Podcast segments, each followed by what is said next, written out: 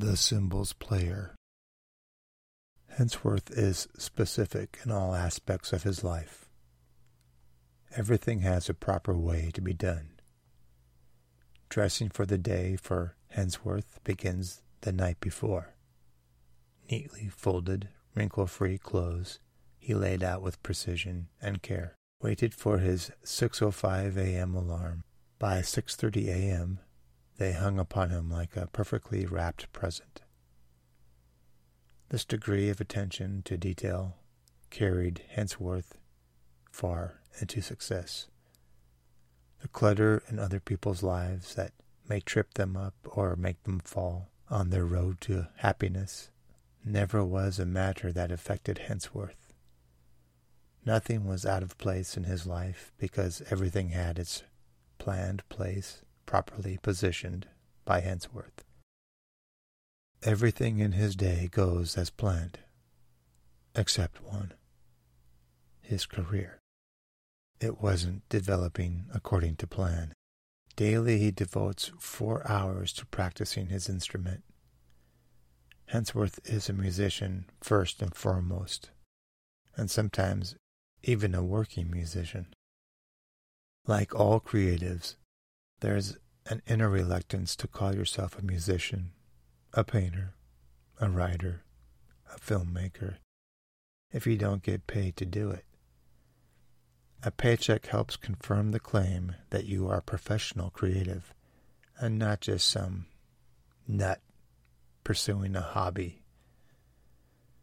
Paycheck or not, Hensworth knew he was born to this earth to be a musician.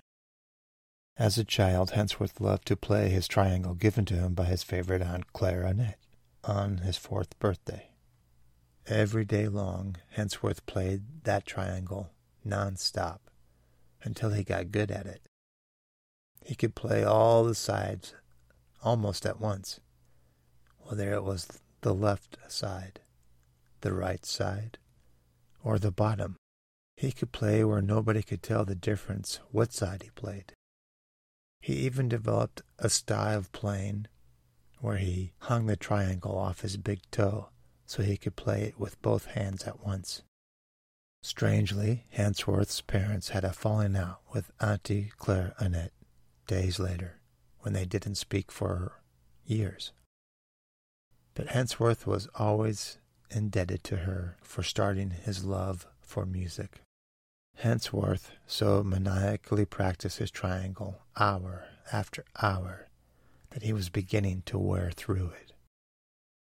Before that happened, the second life turning event occurred. He saw Alfred Hitchcock's The Man Who Knew Too Much, starring Jimmy Stewart and Doris Day. Seeing that movie opened his eyes to what could be. Henceforth, Hensworth was introduced to his chosen lifelong instrument. He retired his worn out triangle and started wearing in his new instrument.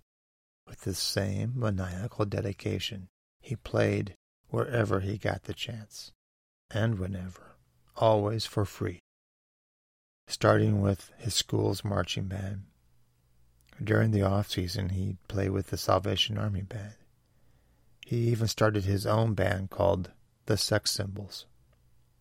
Sometimes he'd crash parties and show them what he could do before the cops were called and shut it down. These humble beginnings were enough to hook Hensworth happily ever after, and he considered himself one of the lucky ones who knew what he wanted to do with his life early on.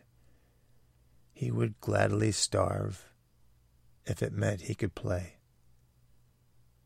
Flash forward to today. The work is dried up, the gigs are few and never and he sure could use a sandwich.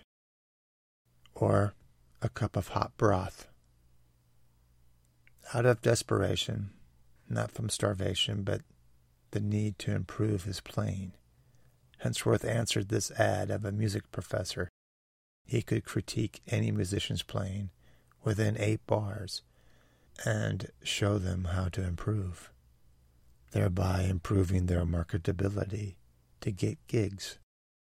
Hensworth was the last appointment of a very long day for the professor. The professor was a Romanian. The professor was a Romanian, passing himself off as a Russian for street cred.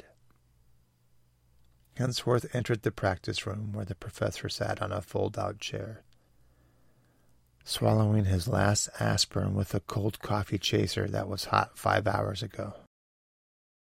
The professor asked Hensworth, What is your instrument? In the flat tone of a flat line of a heart monitor. Hensworth pulled his cymbals from their case.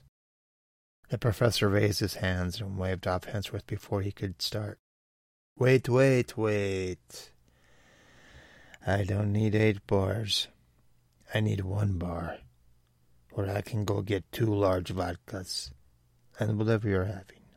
But, Professor, I need your professional opinion on how to improve.